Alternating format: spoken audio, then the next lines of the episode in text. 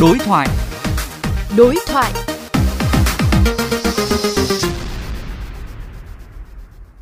Bluezone hay còn được gọi là ứng dụng khẩu trang điện tử đã và đang phát huy được hiệu quả của công nghệ trong công tác truy vết dịch bệnh.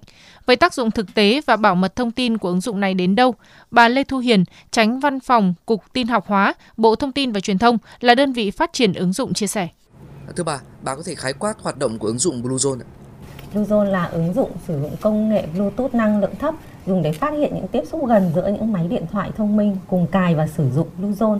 À, khi có một người sử dụng Bluezone mà được cơ quan y tế xác định nhiễm COVID-19 cái lịch sử tiếp xúc ở trong ứng dụng đó sẽ được cơ quan y tế gửi đến toàn bộ các máy điện thoại sử dụng Bluezone trong hệ thống.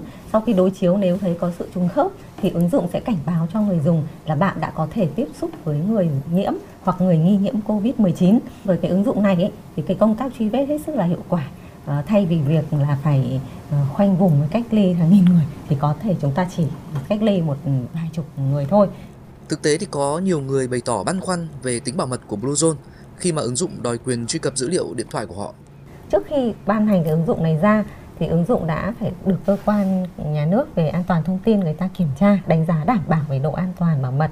Ứng dụng quét sóng Bluetooth không chia sẻ dữ liệu vị trí của người dùng nó chỉ biết là hai người này có tiếp xúc với nhau chứ không hề biết là tiếp xúc ở đâu mỗi cái máy điện thoại dùng Bluezone thì họ có một cái một cái ID và ID này cứ 15 phút sẽ được thay đổi một lần khi mà người dùng cài Bluezone thì mình sẽ thấy là yêu cầu cấp quyền vị trí này.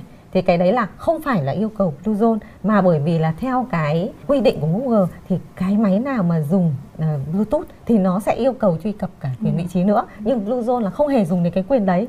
Cái thứ hai là nó yêu cầu là truy cập tệp uh, ảnh danh bạ.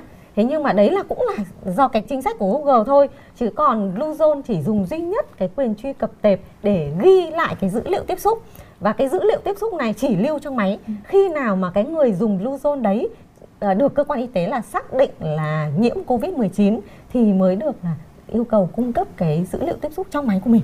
Cảm ơn bà với những chia sẻ.